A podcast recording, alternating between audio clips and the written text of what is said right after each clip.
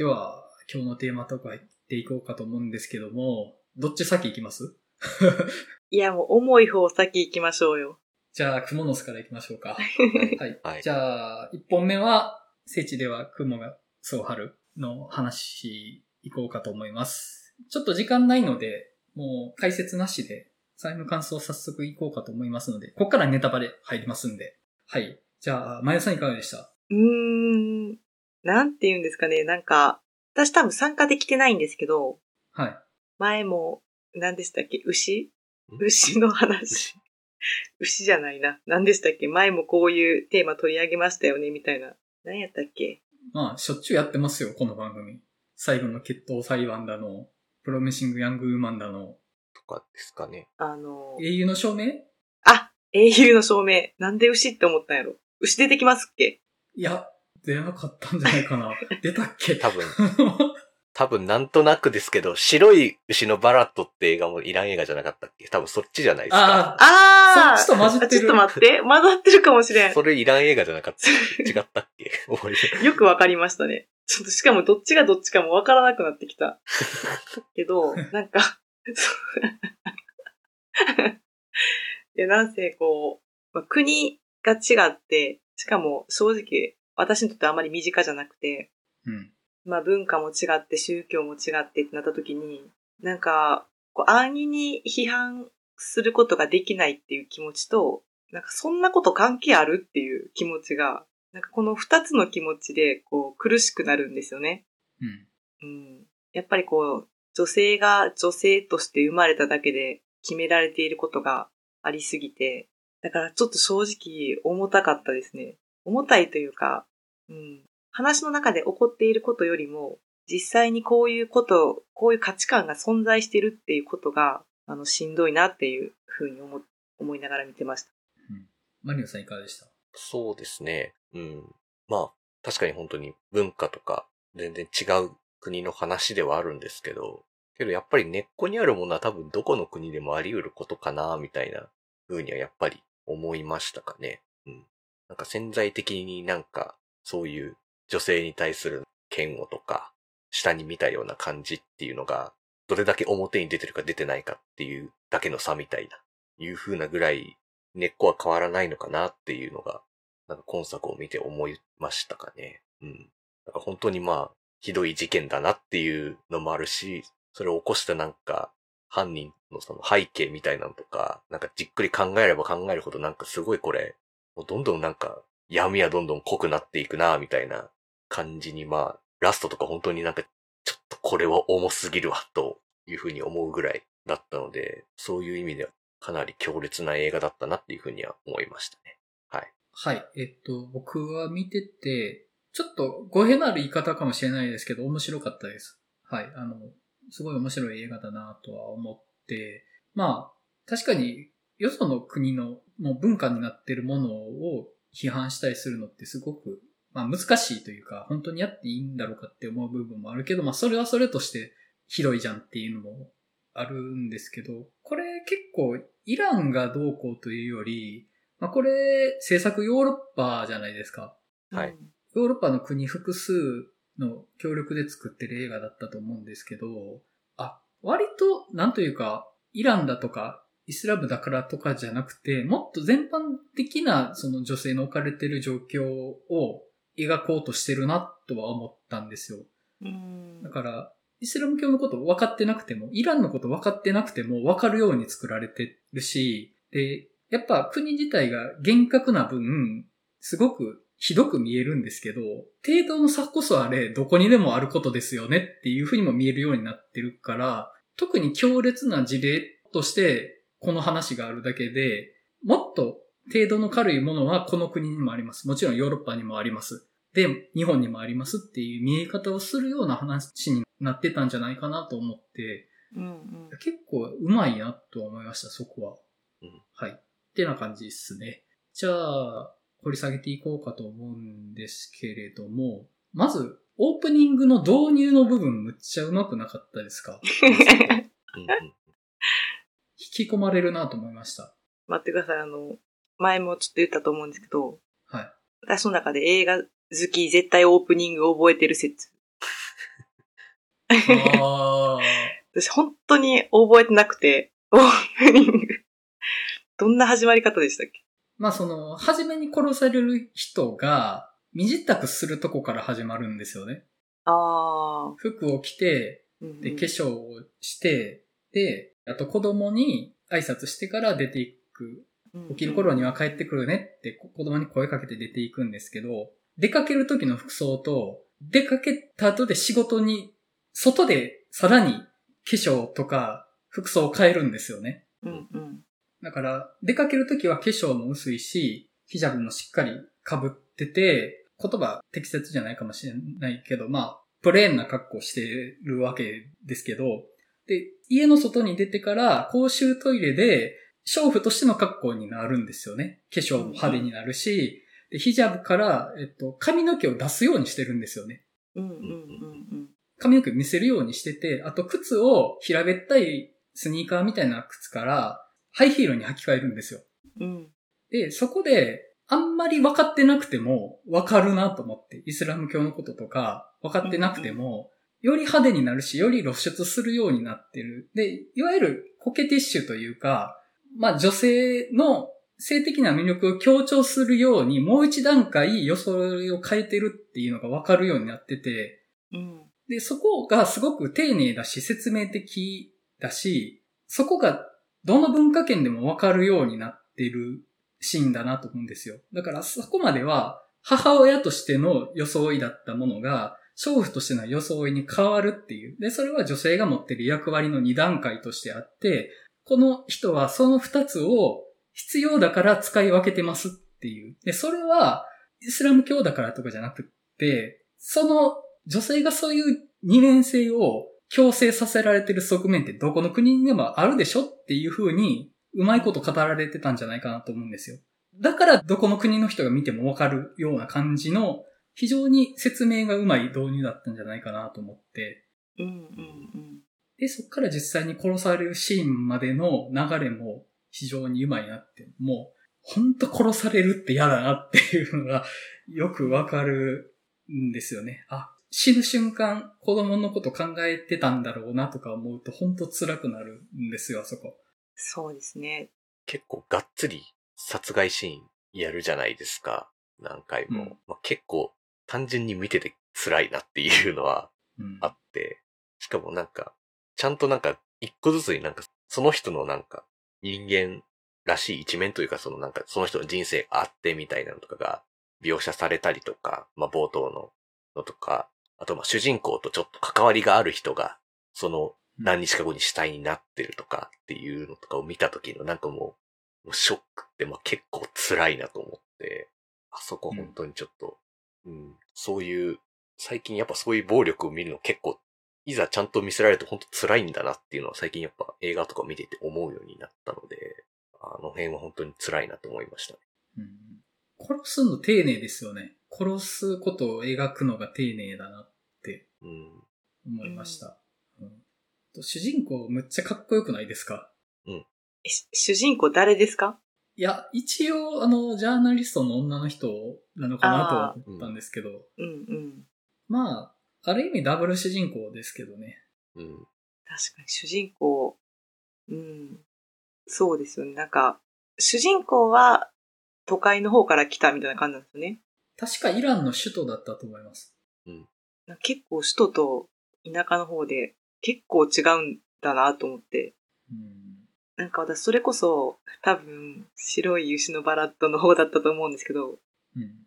女性が、配偶者がいない女性が一人でホテルに泊まれないうん。とか家を借りられないみたいな、こう、くだりがあるんですけど、それがなんかこう地味にすごいショックというか、うん、なんだろう、あの辺がね、なんか結構きつかったんですよね。あなんかどこまでも女性が単体の人間として成立できない感じが、なんかあのホテルにチェックインできないっていう、うんあのシーンがね、なんか地味に一番きつかったかもしれないです。うんあ、あれも、うん。いや、なんでそんなことがまかり通ってんだって感じでしたしね、本当に。なんかすっげえなんかふてくされた感じでなんか、いや、システムの不調でとか言ってるけど、嘘つけって感じじゃないですか。あんな見え見えな感じでやるのとか。本当ひってえなこいつっていうもんなんか、ふうに思いましたけど、あれ実際にあることなんですねっていうことですよね。うん多分、ああいうのが、イランではまだそういうのがあるっていうのはちょっとまあ、ショッキングやなっていうのを思いましたけど。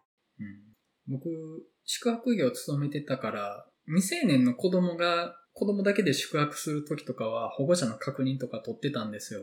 うんうんうんまあまあ、それって、だから、まあ自立してないからっていう意味じゃないですか。うん。うん責任取れないからっていう。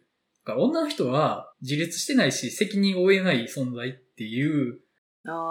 ことですよね。だから、うん。お前一人ではこの社会に存在してはないよっていうことじゃないですか。辛い。ひどい。つら。うん。そうなんです。そういう辛さがすごい散りばめられてるから、うん。なんかその、殺人そのものよりも、そういうやっぱり空気感の方がこの映画って辛いなと思うし、あの逆にそれをちゃんとこう作り出してるというか、映し出してるのが素晴らしいなとも思ったんですけど、この実際にあったスパイダーキラーっていう殺人鬼のことって、他にも映画とかドキュメンタリーとかも作られてるみたいなんですよ。えそれこそイラン制作の映画もあったりとか、ー、えー、割と事件起きた直後にドキュメンタリーとかもあったらしいんですけど、ただ本作の記事見てたら、やっぱりその、この事件がとかをうん。描いたわけではないっていう風な記事も見かけました。監督の意図としては。あやっぱりその周囲の状況とかっていうのが、まあ描きたいこと。だからこれがあったからこういうことが起きることもあるでしょうさっていう風に作ってるっていうのはよくできてたかなとは思って、もう僕、警察署長が部屋来たシーンも怖すぎてちょっと、いやー、怖い。あそこ、はって感じでしたけど、なんで来てんのっていう。怖すぎますよね、あれ。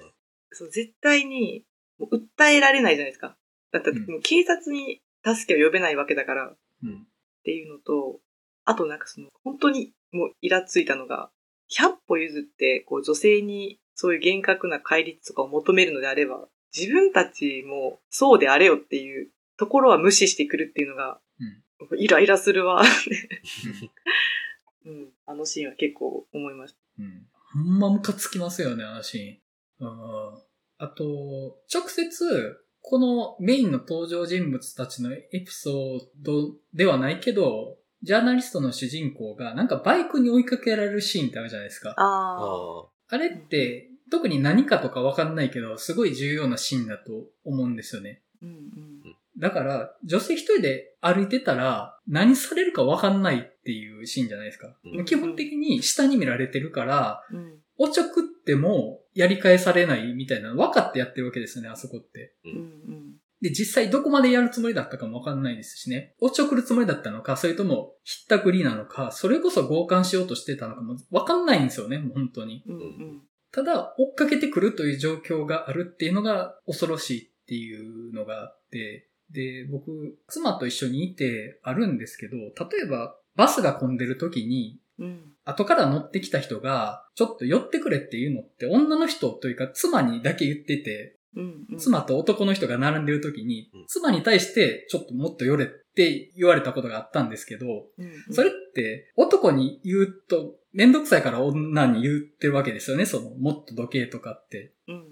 あと、子供の声でご近所トラブルになりかけた時があったんですけど、うんうん。でその時に妻に言われたのが、もう基本的に男の人が感情的になって向かって来られたら怖いっていう。うんまあ、それはそ で、それは、あの、どっちがいいとか悪いとかじゃなくて、う。うんうん。いざとなったら絶対に勝てないっていうのが大前提にあるっていうのが、もうむちゃくちゃ怖いっていうので、結構そのご近所トラブルの時、家庭内はピリついてたんですけど、うんうん。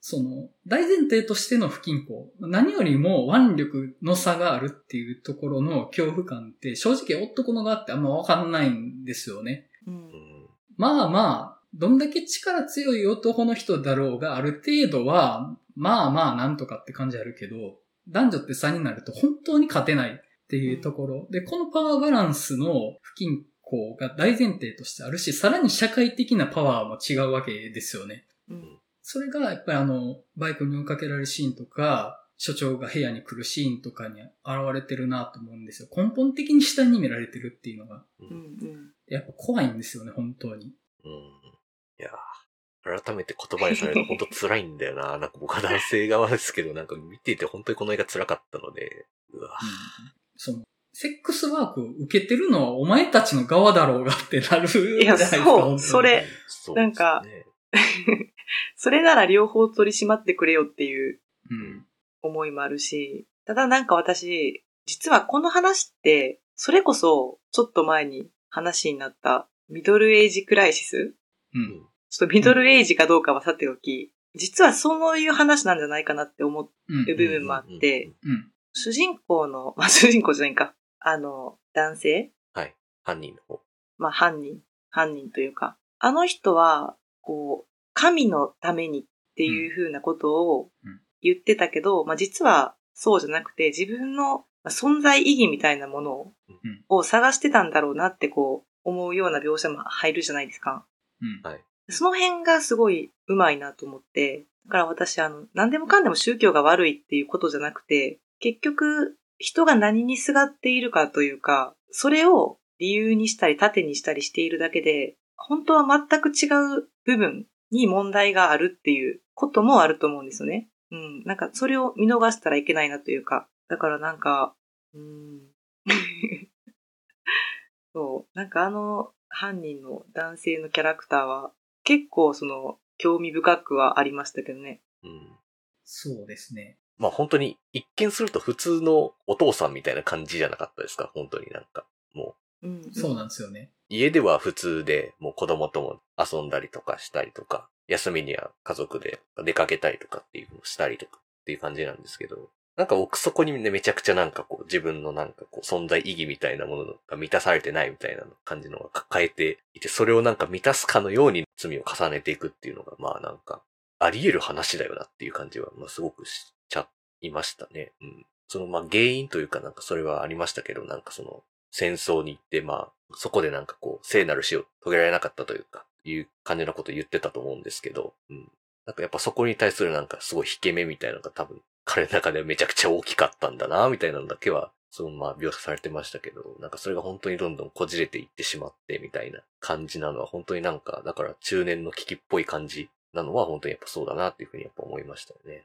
うん。中年の危機で何か成し遂げたいって思いで、まあその、宗教的なことの拡大解釈みたいなのが混じって、まあああいうことをしちゃうっていう風に描かれてて、まあ実際、その捕まってからも、いや、あいつのやってたことは正しいみたいなので、民衆が支持したりしてるじゃないですか。はいうん。で、そこで刑務所の中で奥さんと話してる時に、いや、民主は支持してるから大丈夫だよみたいなことを言ってて、いや、みんながどうとか関係ないじゃんみたいに奥さん怒るじゃないですか。う。うんん。うん。だから、あそこすごい象徴的なシーンだなと思って、だからみんなが支持してるからいいんだっていう承認欲求になってるんですよね、あそこで。うん。うん。うん。ただ奥さんは、もう自分の家庭を守ることだけなんですね、逆に奥さんは。うん。うん。うん。うん。そこだけを考えてて、だから主人公のやったことは良きことだっていう取引に乗っかっていくじゃないですか、奥さんは。うん。うん。でも、それはあくまで家庭を守るためにやったっていうのもちゃんと描かれてますよね。だから、女性が、そういう、娼婦の女性を下に見てるっていう、女性もまたミソジニーに加担しているみたいな描き方もできたと思うんですけど、うん。うん。で、実際、元のこの事件って、その自分の奥さんが娼婦に間違われたっていうことが動機としてあるっていうものらしいんですよ。へただそこがちょっと解釈が変わってますよねうん。本作で言うと。うん。うん。だから、奥さん自体は自分からは社会的構造のミソジーには乗っからないように描かれてるというか、あくまで自分たちを守ることで必死なんです。だから、もうみんなが夫のやったことは正しいって言うんだったら、それには乗りますうん。うん。ただ、本当はそれどころじゃないんですよねっていうスタンスとして奥さんが描かれてたけど、主人公は、やっぱ俺のやったことは正しいんだ。だってみんなが認めてるもん。みんなこれを支持してるもんみたいな。うん。あのギャップって、むちゃくちゃグロテスクだなと思います。そして、現実によくあります。あのギャップは。うん。その実際、途中まで死刑にせずに助けてやるよって言って、結局死刑になるじゃないですか。うん。あの辺を見てると、もしかしたら民衆も本当に正しいこととかって実はみんなどうでもよくて、もうなんかガス抜きがしたいというか、何かそういうふうに叩けるものとか、憎めるものとか、自分たちの負の感情をぶつけれる対象を探しているだけで、実は本当のところで道徳的な正しさだったり、モラル的なことだったり、犯人男性を支持してるっていうことって実は本当はどうでもよくて、みんながよくわからないものに飲み込まれてるだけなんじゃないかなっていうふうにも思えたんですよね。う。ん。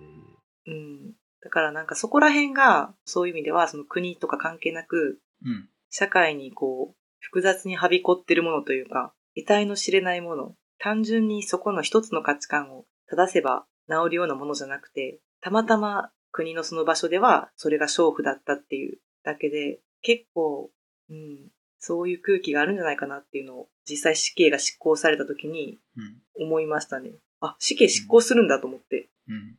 うん。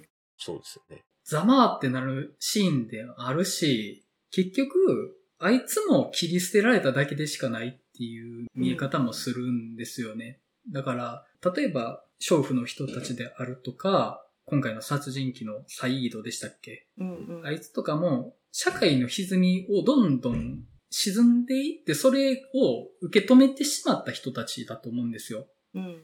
だから、いや、俺、経験なイスラムでありたいのに、むちゃくちゃ暴力的な性衝動があるんだ、みたいな思いがあって、うん。で、それを、じゃあ、娼婦にぶつけますと。で、いや、でも、俺の暴力的な性衝動が存在してること自体から目を背けたいってなったら、じゃあ、娼婦って奴らが汚れてて、そいつらが死んでくれたらいいよねってなるっていう。うん。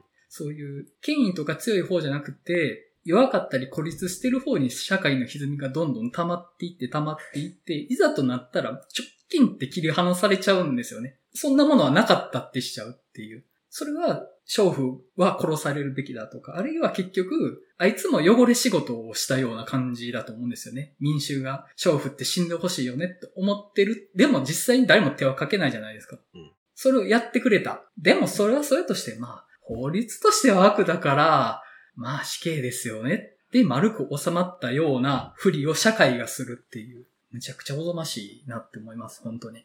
うん。で、またやっぱ最後がやっぱそういったなんかこう、娼婦ってやっぱさ、いなくなった方がいいよね、みたいな価値観がやっぱ、ん伝播するかのようなラストだったじゃないですか、なんか。うん。もう、ちょっとあれ、ほんと怖って思ったんですけど、あの、子供が、犯人のね、子供が、あの、危機として父親のやった悪行はカメラの前でやるっていう、全く悪びれた様子なくっていうのが、もうあれは怖すぎるんですよね。うん、ちょっと、うん本当になんか、その犯人が亡くなればこれが解決することじゃないってことの、まあ、最もたることでもあるし、やっぱりなんかそういう、娼婦なんて本当、不条なるもんだよね、みたいな感じで言ってるその、世間のなんか偏見みたいなのが、まあ、どんどんなんか奥底に奥底にこう、どんどんどんどん闇の中に紛れていって、また同じようなことが起こるんじゃないかみたいな風なのをどんどん予感させるような感じになってて、本当になんか、事態は本当に深いし、なんかおぞましいっていう風にやっぱちょっと思っちゃいましたよね、ラストを見て。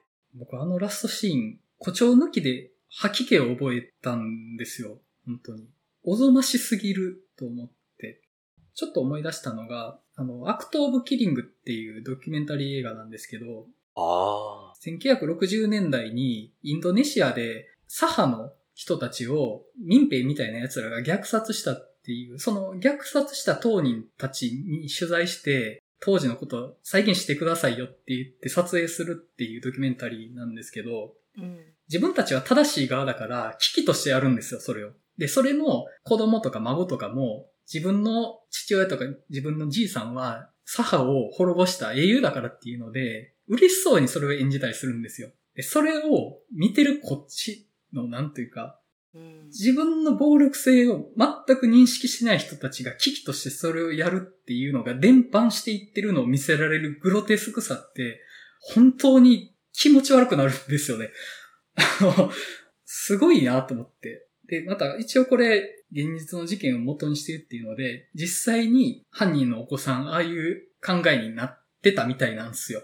あえーそうなんですね。あまあ、自分の親を否定できないっていうのも正直あるじゃないですか、子供には。あ。うん否定できないとか否定したくないっていう。うん。なんかそれがこう、さらにこう重なってしまうのかなっていうのは。だけどあの子役の子が、いや、演技ですよね。演技だって言ってください、最後にっていうぐらい うんうん。の、あの、うつろな瞳からの、こう初めてなんか、人生に意味を見つけたみたいな目の奥の輝きみたいな。うんあの子の演技がすごすぎて、やばいですよね、あれ。いや、本当に、もうなんか大丈夫ですか？ってななりましたもん。うんあとは僕、あのシーン、一番きつかったの、殺される側を妹にやらせるとこなんあー、あ、そうそう。あれもですけど、あれ、そうえぐい。もう、子供ってそういうなんか純粋さゆえになんかそういうことを考えてないよな、みたいな、まあ、しょうがないとこあるけど、それをまざまざと見せられてるこっちはすごくもう、うんもうちょっと言葉にできないぐらいちょっと辛いって感じになっちゃいましたね。今回殺された娼婦の人たちも、かつて少女だったんですよね。うん。誰かの うん。子供だったり、誰かの妹だったりしてたと思うんですよ。うん。なんかねそういうの重ねるとね、ちょっと、しんどいなんてもんじゃないんですよね、あそこ本当に。あいやもう、絶妙なタイミングで嫌なことを言ってきますよね、山口さんって。え、だって、あの、この映画の肝ですよ、あそこが。ーうん。結局、兄のあんたが将来的に妹を抑圧するような社会に加担してるんだぞっていうことじゃないですか、あそこって。うん。うん。あの映画で一番大事なシーンだと思います、あそこ。それをね、なんかこう、なんか最後にしれっと見せてくんなよっていうね。うんう。ん。もうこっちはなんかちょっと一段落をついたみたいなテンションで見てるわけじゃないですか、映画を。はあ、みたいな。あまだあった、みたいになりますもん。一番しんどいシーンでしたからね、最後が。いやーでもまあ、すごい映画だと思います、本当に。うん。うん、興味深いし、面白いなと思いました。まあ、よくある話っちゃよくある話だと思うんですよ。うん娼婦を殺す殺人鬼って、まあ、キリストクジャックをはじめ、まあ、よくある話だし、それに性衝動が絡んでるとかっていうのも、まあ、よくあるよなっていう風な解釈になってしまってるかなっていう気はしました、そこは。うん。うん。でもまあ、社会情勢みたいな、今の時代を言い抜く作品としては結構よくできたんじゃないかなとは思いましたかね。うんじゃあまあ、そんな感じで、聖地には雲のガスを張るの話は終わっとこうかなと思います。はい。